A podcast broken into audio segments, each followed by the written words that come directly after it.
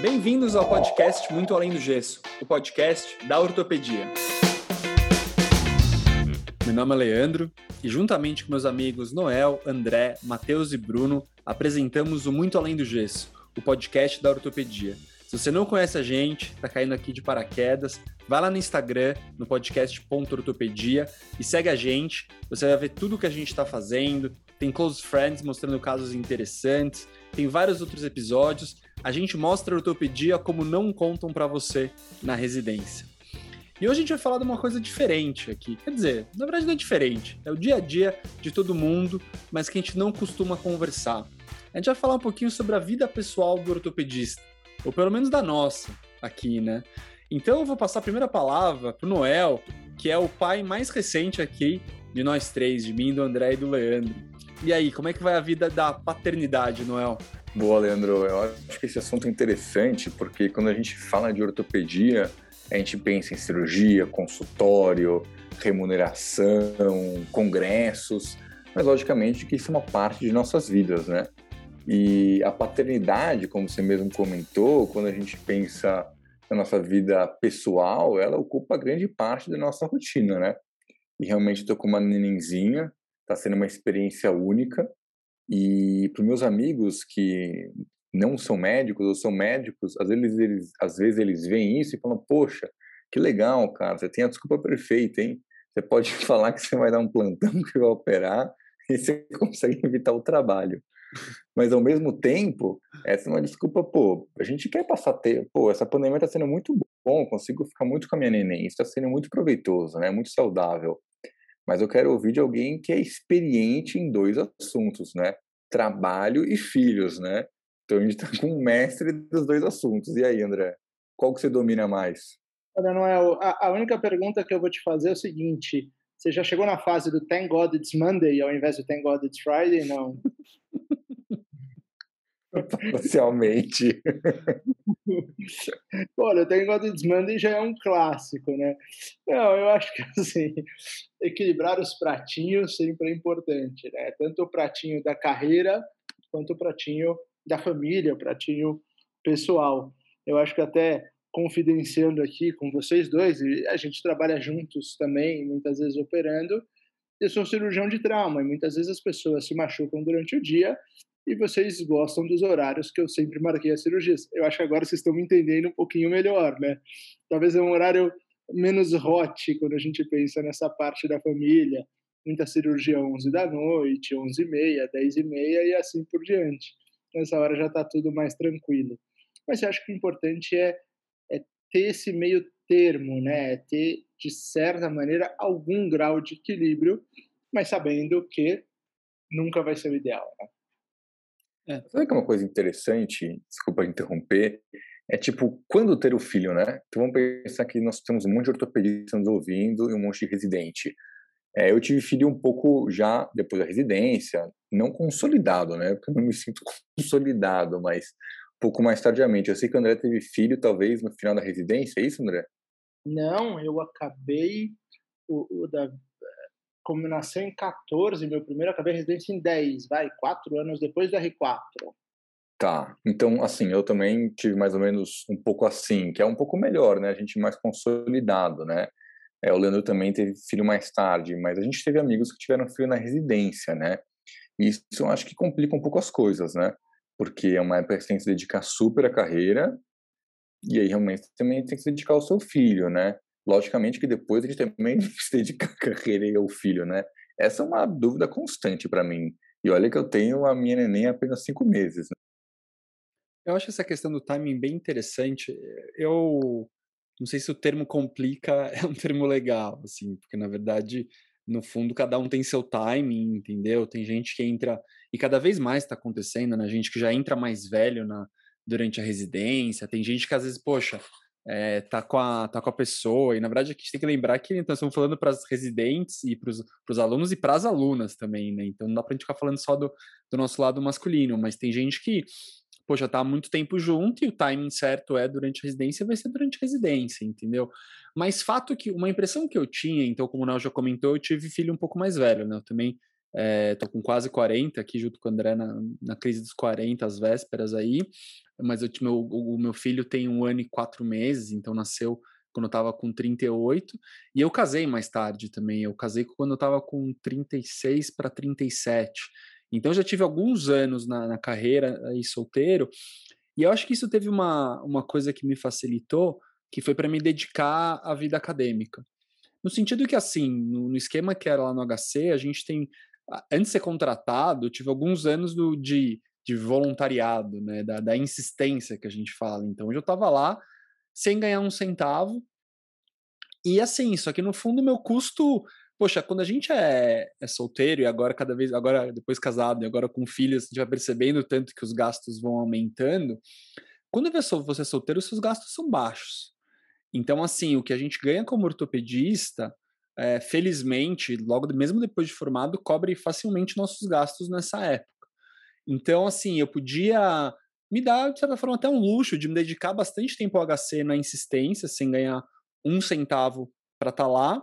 Já tem um horário aberto de consultório, onde eu ficava mais sem ver paciente do que vendo paciente, e esperando o momento chegar, entendeu? Então, é, eu vejo que algumas pessoas que fizeram residência comigo, que até acho que teriam uma, é, uma vontade, até uma vocação, e são caras muito bons, que às vezes poderiam ter ficado lá também, tinham vontade de ficar lá, como já eram pessoas que estavam casando, estavam tendo filhos, tem que realmente procurar encher o, o tempo de coisas que dão dinheiro, né? Então, é, sei lá, eu pude me dedicar também para para ir para fora alguns congressos internacionais, tudo que me convidavam eu aceitava, entendeu? Porque realmente eu tinha entre aspas esse luxo de não estar tá com dinheiro tão contado, né? O Noel tá desesperado para falar, tô curioso. O que, que você vai falar, Noel?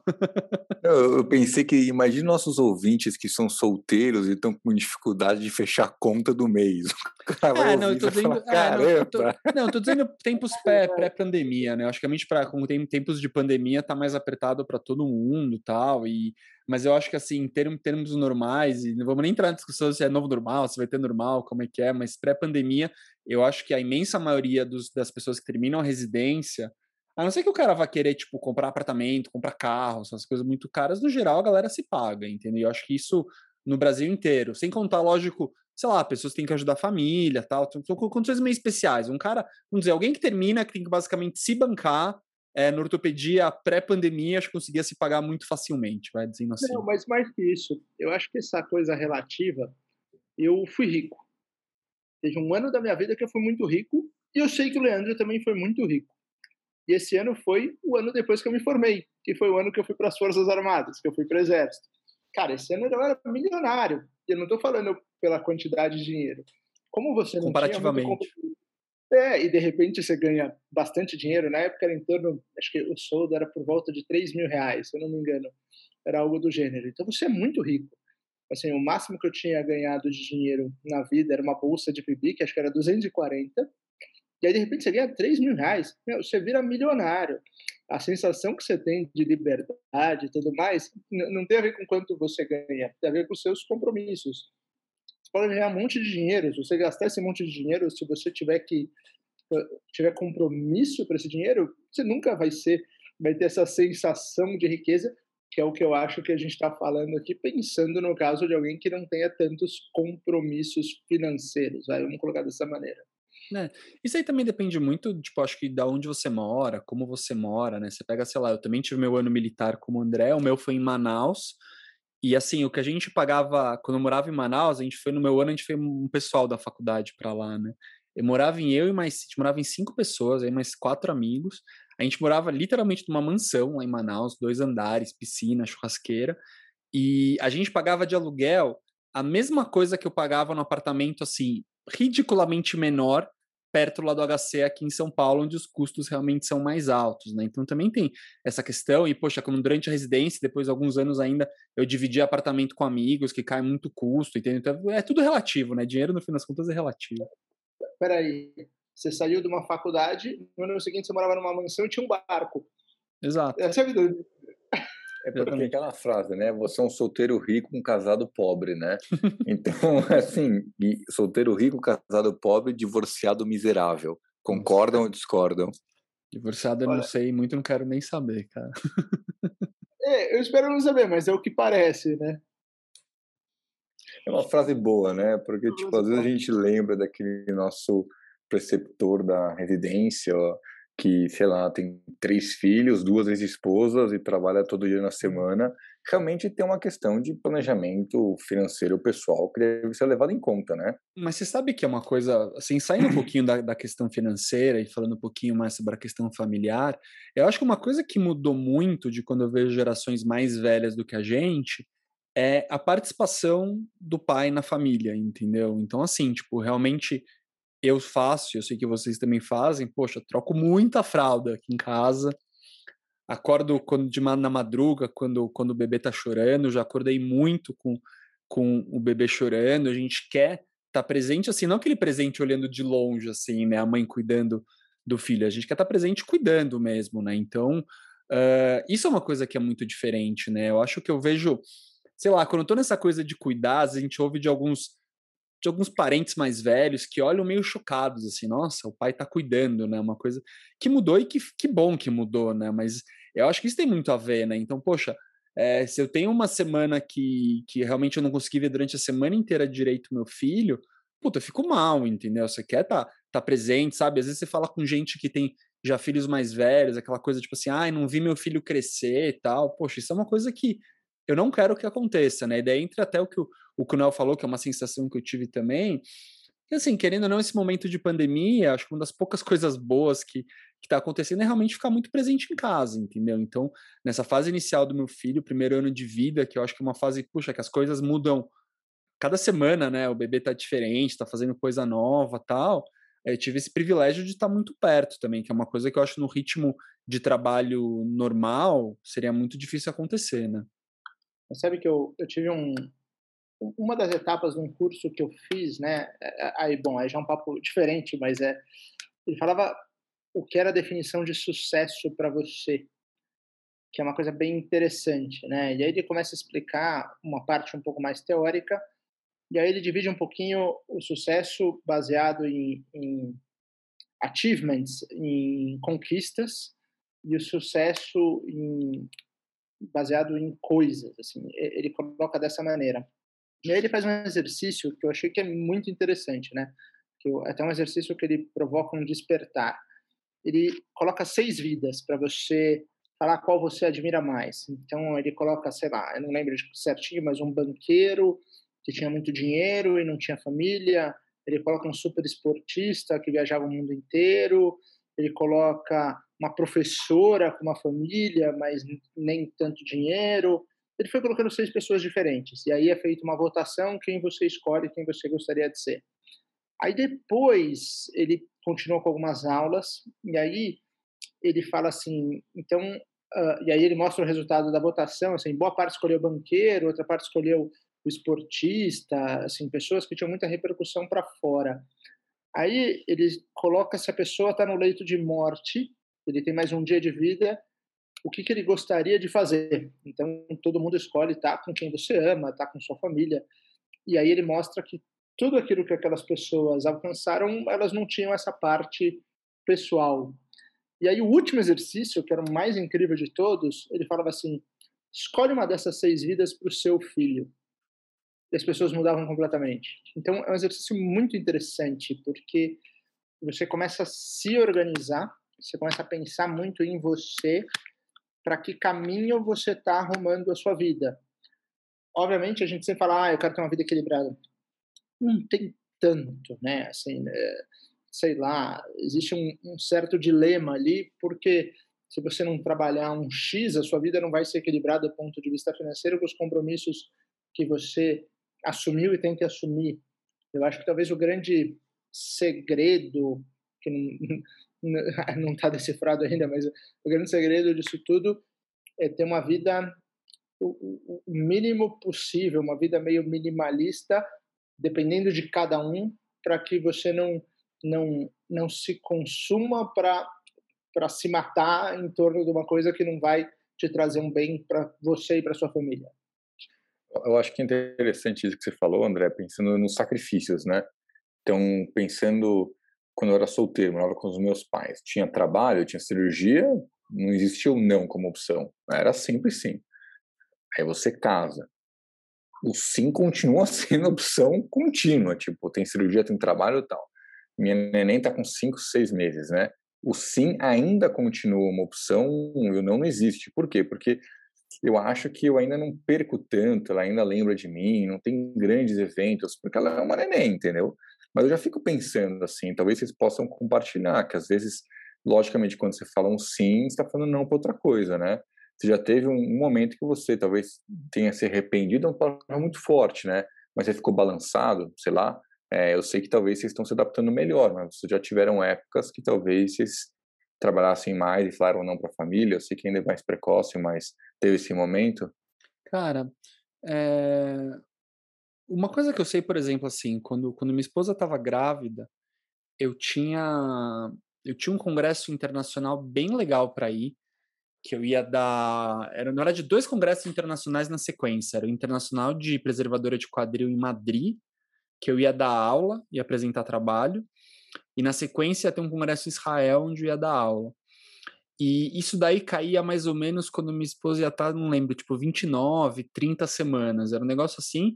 Eu já estava programado para ir assim super na correria, eu ia chegar num dia do congresso e para o outro, não ia passear nada, mas mesmo assim, com viagens tal, ia dar tipo uns oito dias fora. E daí eu perguntei para ela, sei lá, como é que ela sentia para ir, que ela na hora que eu fui comprar passagem, quando era bem no começo da gravidez, ela falou: "Não, pode comprar, beleza". Eu cheguei a comprar passagem. E daí quando estava mais perto, eu perguntei para ela de novo, eu senti que ela não estava tranquila, mas ela falou: "Não, mas pode ir". E daí eu falei: "Cara, quer saber? Não vou". Tipo, é um momento assim, tipo, porra, a gravidez do seu primeiro filho é um momento tão especial, entendeu? Tudo bem, com 30 semanas é, minha esposa é jovem, não tinha nenhuma comorbidade e tal, a chance de ter alguma coisa era muito baixa, mas você fica naquela assim, cara, e se, entendeu? Então, assim, foi acho que um dos momentos, mesmo, foi um dos primeiros momentos assim que eu tinha uma oportunidade profissional muito boa, mas que eu neguei por uma coisa pessoal, entendeu? Isso é uma coisa que, por exemplo, acho que antes, é, quando eu era mais novo, eu não faria. Eu era totalmente fúria, meu.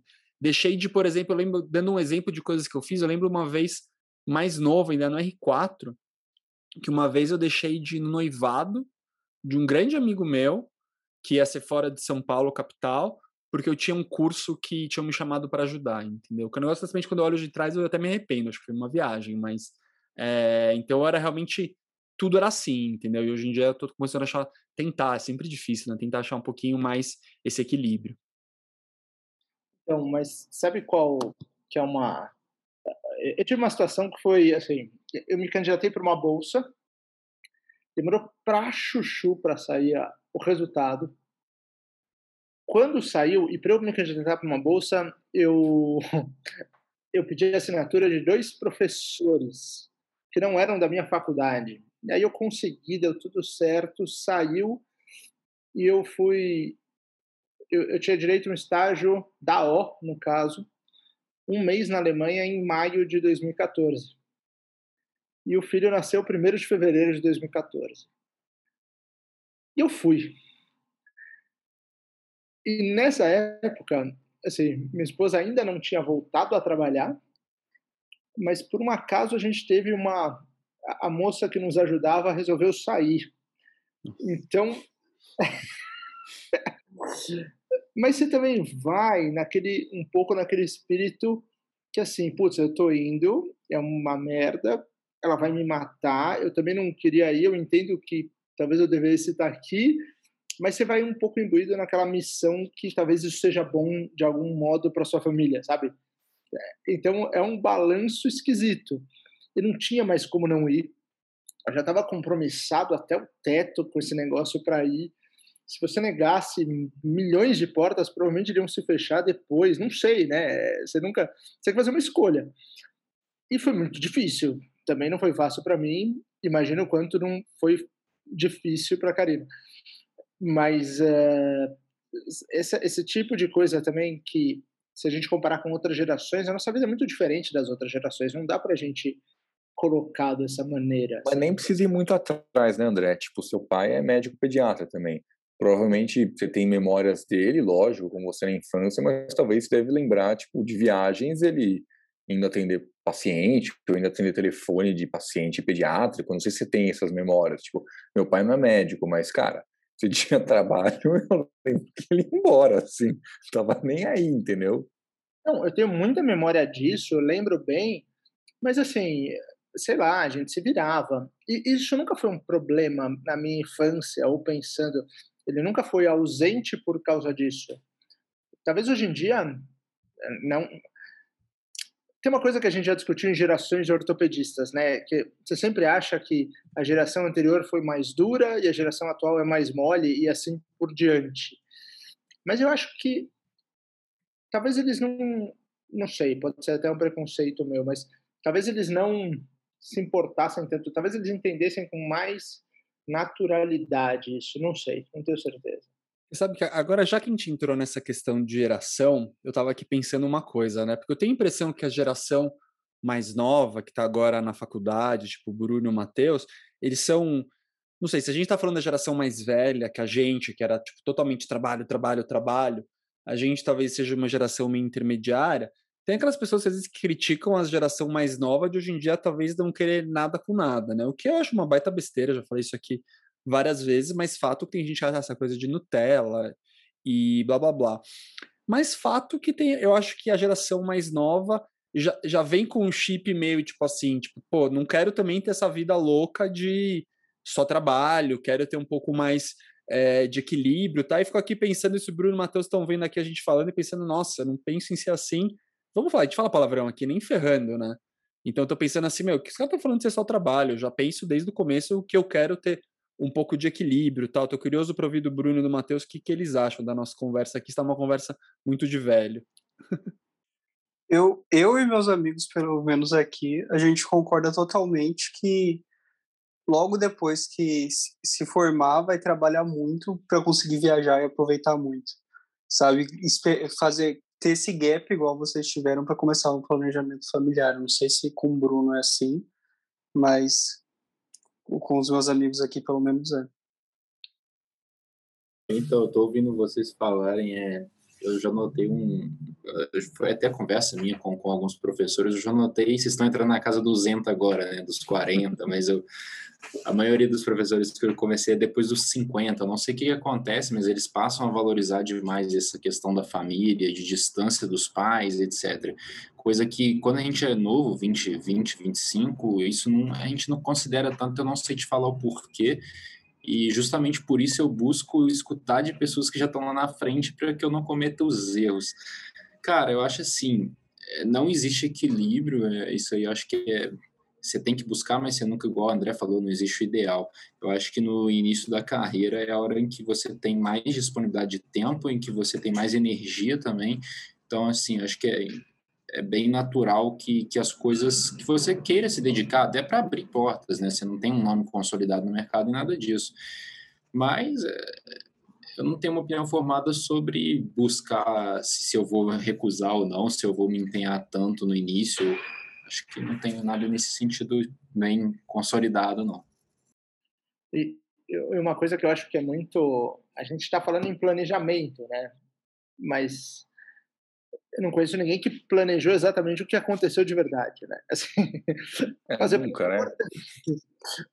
Mas ao mesmo tempo, assim, muita gente de repente uh, acaba engravidando sem querer, assim, é, muita gente os planos eles estão ali para não serem cumpridos, né? Assim, é simplesmente para não você pensar no que você vai fazer, mas não quer dizer que é o que vai acontecer. É, é importante você é. ter uma noção do que você quer, né? Mas eu acho que assim, tá, tá preparado para essas mudanças de rumo é essencial, concordo, e não ficar. De repente você tinha um plano X e de repente no meio do caminho você muda, mudou, entendeu? Não dá pra você ficar muito. Ah, devia ter feito tal, não sei o quê. Eu concordo. É, só complementando.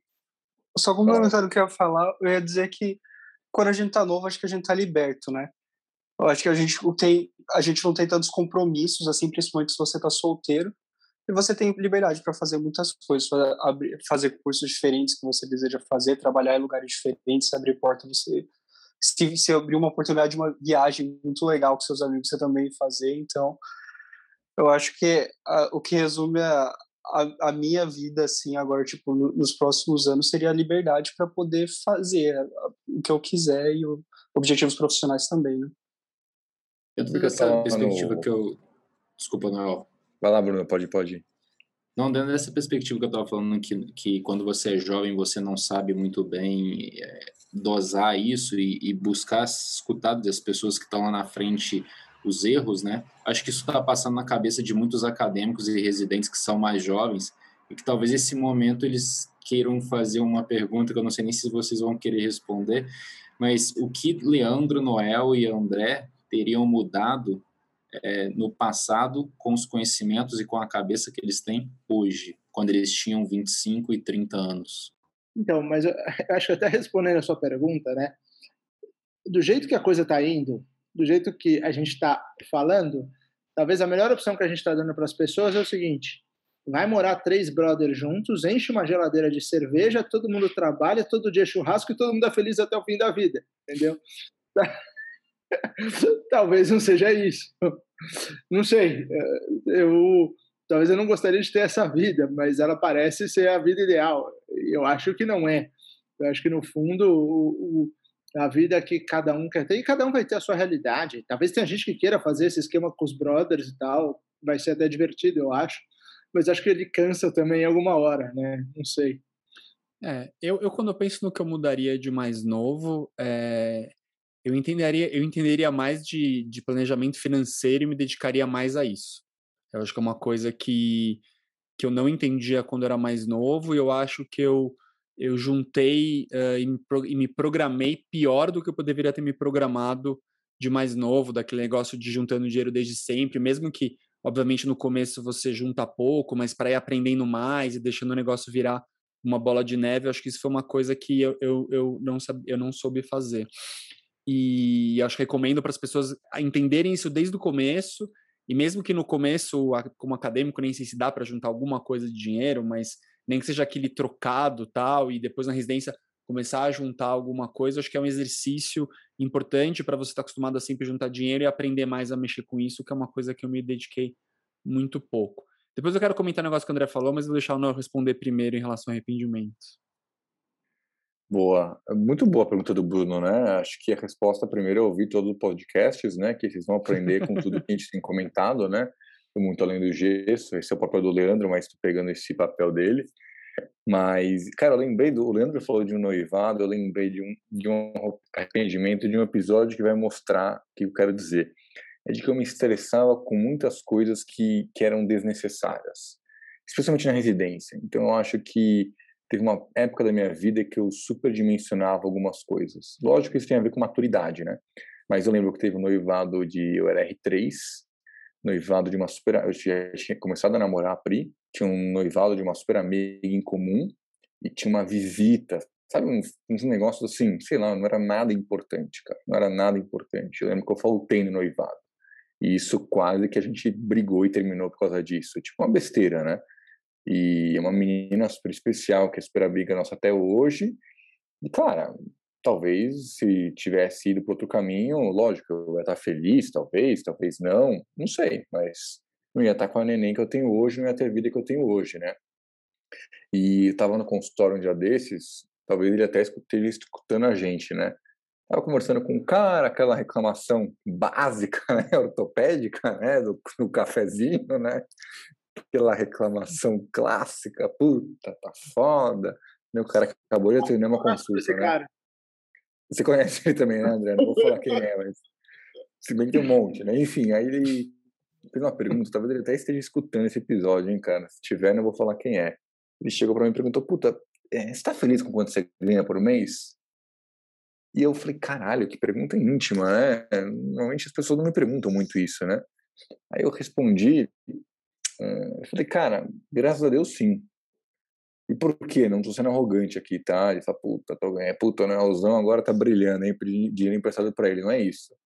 Mas é que o autoconhecimento recente, principalmente acho que com a minha esposa, que eu acho que a minha terapia é com ela, de que, cara, é, nossas palavras têm poder.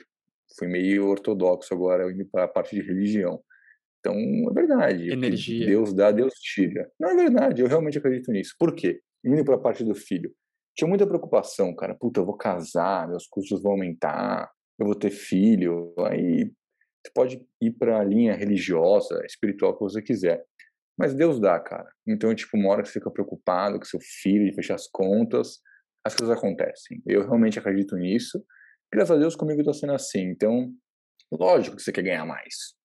Todo mundo tem a eterna insatisfação, né? Então o cara pergunta, você tá feliz com o que você tá ganhando? Puta, acho que 10 a mais podia rolar, né? Então, cara, você sempre pode ter um 20, 30, enfim, muita coisa a mais. Então eu respondi para ele, cara, graças a Deus estou contente, porque sua energia está tão carregada sem questionar isso que eu posso questionar a mim também, mas sei lá, fui meio filosófico agora, né? É, então, eu ia pegar esse gancho filosófico, porque chegou a falar de terapia, já que a gente está no episódio mais filosófico, eu vou dizer que eu recomendo que as pessoas façam terapia, não só conversar com a esposa. Porque, assim, eu sou um cara que já fiz muita terapia, entre idas e vindas, eu estou até fazendo as contas aqui, já fiz oito anos no total de terapia. Não estou fazendo nesse momento, mas já fiz muito tempo. E é uma coisa que foi, e tenho certeza que eu vou fazer de novo, ainda muito importante na minha vida, porque acho que tudo que a gente está falando aqui hoje é, vai muito para o lado de conhecimento pessoal, né? E na terapia é um lugar onde se realmente se descobre muito, e vê coisas boas e coisas ruins também, mas é importante conhecer as coisas ruins para a gente poder domar elas. E daí o que eu queria falar agora era com relação ao que o André comentou sobre a vida de cerveja e, e, e só na balada. É engraçado porque assim, eu fui, eu sou um cara que eu tive uma fase já mais velho assim. Eu lembro muito de quando eu tinha na época eu morei nos Estados Unidos a primeira vez, então eu tava tipo no equivalente R5, eu tinha uns 29 anos. Eu tinha certeza que eu não queria casar e não queria ter filhos. E eu posso falar isso porque minha esposa sabe disso. Eu falava pra minha mãe, minha mãe ficava louca. Ela tinha desespero de quando eu falava isso, mas era uma coisa muito real que eu sentia. Então eu fui é, nessa vida de cerveja e balada que o André falou até um, até um pouco mais velho, entendeu? E, e o que eu percebi, pelo menos pra mim, é que uma hora isso cansou mesmo, entendeu? Essa coisa. E isso cansou e demora. Eu falei, puta, não quero mais estar assim, não tô feliz. Felizmente achei minha esposa, tive meu filho e hoje em dia, às vezes eu me pego até surpreso, tanto que eu tô feliz com uma vida que antes eu não conseguia me enxergar nessa vida, entendeu? Tipo, de estar tá numa vida caseira, sábado à noite indo dormir nove e meia da noite que está quebrado, de estar tá o dia inteiro cuidando do teu filho, não sei o quê, nem cogitando. Tudo bem que agora nem existe balada por causa da pandemia, mas mesmo se a gente não tivesse, eu não estaria cogitando sair. Então, é muito louco, e a gente vai mudando, né? Isso que é legal. Então, quando a gente pensa de, quando a gente fala de maturidade, para mim é um pouco isso. Você vê vendo valores diferentes, tal, e acho um processo muito legal, assim. Eu, pelo menos estou muito feliz com esse processo. Os casados se deram bem na pandemia, hein? Se ferraram, hein, solteiros? Chupa Tinder. Eles estão tendo uma vida de casados agora.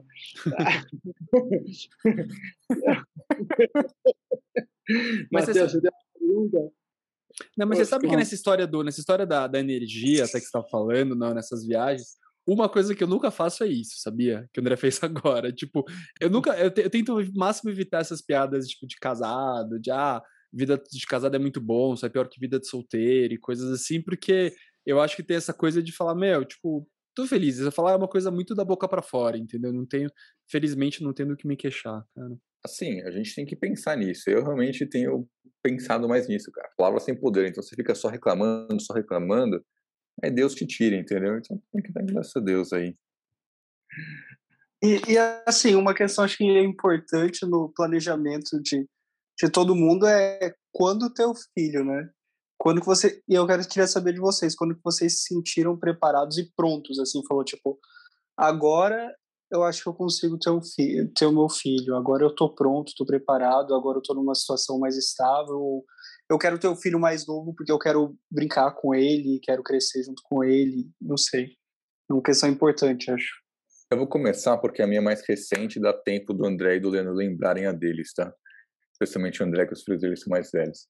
Cara, o que foi interessante para mim, que eu estava conversando com minha esposa, eu comecei a ter filho e tal, e a gente começou a tentar no começo da pandemia, não tinha começado ainda. E minha esposa não é da área da saúde, ela é extremamente noiada com essas coisas, cara.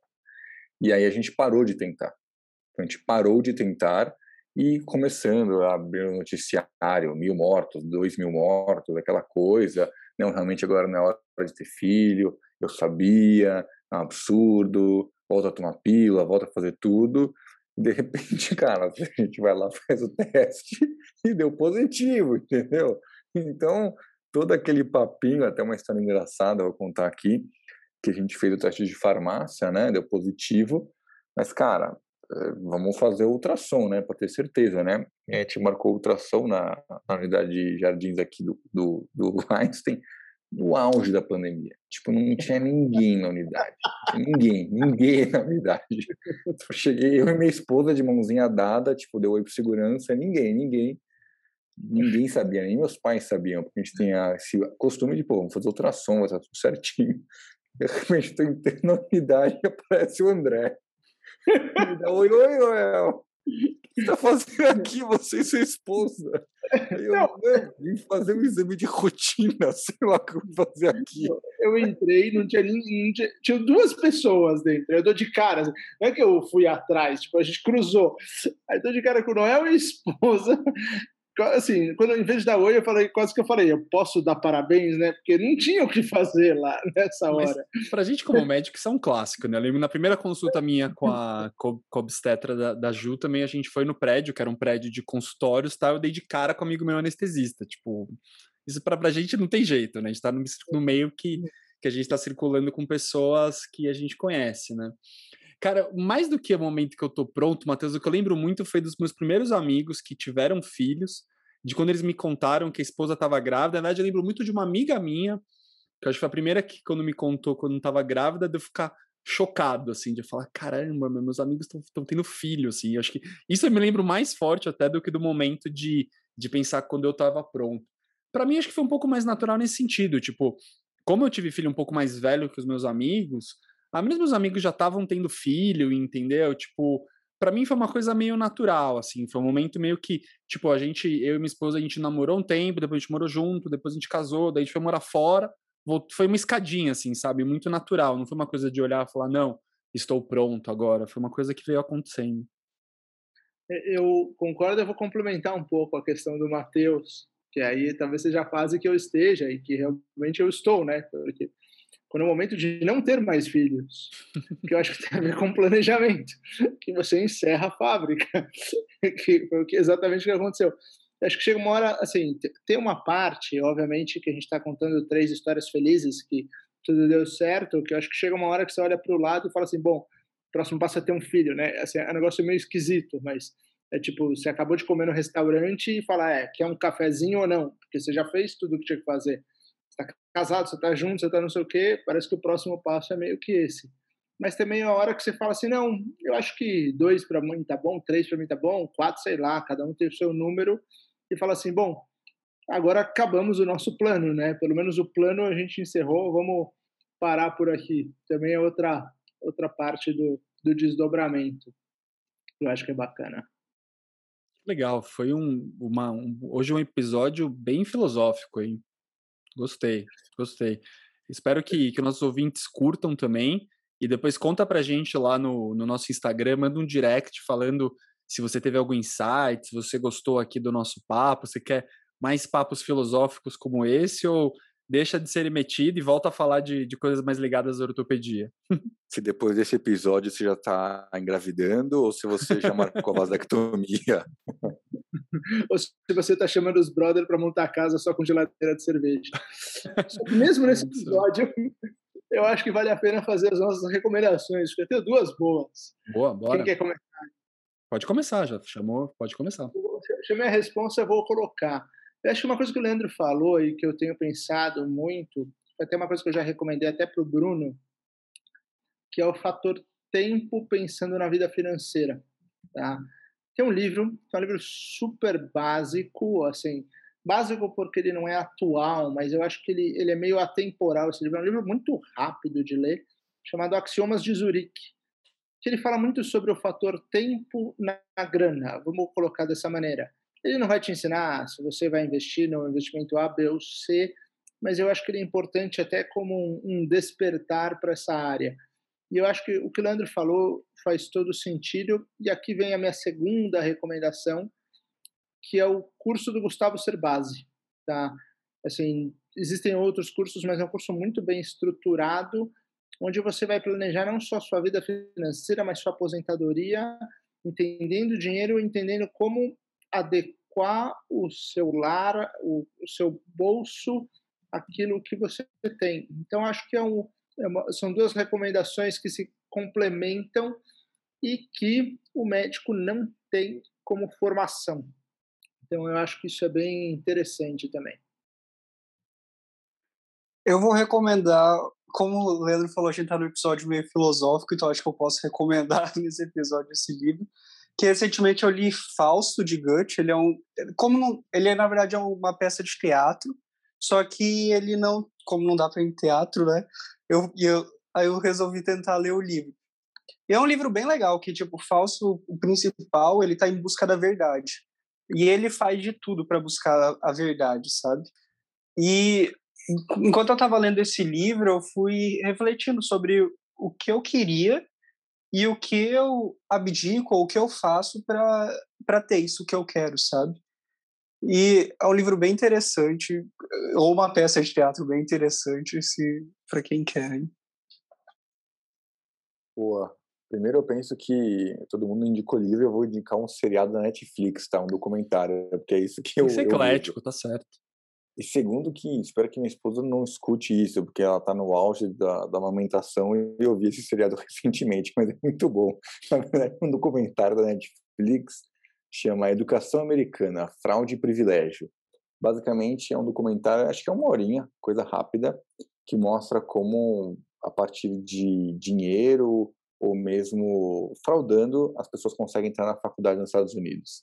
Então, às vezes a gente fica ouvindo aquele Ivy League, Stanford, Harvard, sempre tem uma história por trás. Então, é um documentário bem rapidinho, 50 minutos, dá para se divertir. O que é mais legal é que você vê um pequeno de justiça sendo feita. Recomendo. A minha é sobre, dentro daquela da parte que o Leandro falou, né, de você se preparar, é, chama Princípios, do Ray Dalio, que ele fala justamente, o livro é Princípios, Vida e Trabalho, né, ele fala como que você pode conciliar os dois, é um livro grandinho, mas é, vale a pena. E o outro é sobre essa questão que o André citou, né, de, de a gente da questão dos seis perfis e você se colocar quando você for for fala para o teu filho qual seguiu então o momento da tua morte eu vou entrar no, na pegada do Mateus um pouco mais filosófico que eu estou lendo é chama Meditações do Marco Aurélio essa linha do estoicismo aí que ele fala memento mori que é justamente isso você se vê na, na, no dia da tua morte como você gostaria de ter vivido acho que isso faz com que você desde então passe a trilhar da forma que você acha mais coerente Legal, caramba, gostei. Eu vou, eu vou seguir as recomendações aqui hoje, que eu gostei. É, eu vou, a minha recomendação de hoje é, já que a gente está falando de, de família, de planejamento familiar tal, é, eu ouvi um podcast recentemente que chama Praia dos Ossos, tá? E, na verdade ele é um podcast que conta uma história, que é a história da, de um assassinato na década de 70, que é uma, era uma mulher bastante conhecida na época, chamava Angela Diniz, e ela foi assassinada pelo namorado dela da época. E é uma história verdadeira, tá? Isso aconteceu mesmo. E na verdade todo mundo sabe quem matou, então não vou dar spoiler nenhum aqui, isso é falado no primeiro episódio. Mas o, o, podcast ele é muito um retrato da época e fala muito sobre é, sobre o machismo, sobre a luta do feminismo tal, e umas coisas muito interessantes, como, por exemplo, até pouco tempo existia uma defesa de um assassinato, um feminicídio, a defesa da honra, né? Então, tipo, o cara podia justificar que ele matou uma mulher porque ele estava defendendo a honra dele, que é um negócio que é um absurdo, né? Então acho que é, dentro da coisa de, de família que a gente está contando, é bem, é bem legal entender e defender cada vez o, mais o papel da mulher na sociedade, e eu achei bem interessante esse podcast. Gente, depois dessas dicas aqui super cabeça de hoje, depois de um papo filosófico, a gente está encerrando mais um episódio do Muito Além do Gesso. A gente espera que vocês tenham gostado. Se vocês gostarem, não esqueçam de seguir a gente no agregador de podcast que você usa.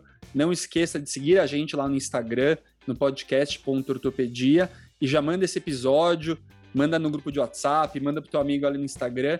Ajuda a gente a chegar para todas as pessoas interessadas por ortopedia no Brasil.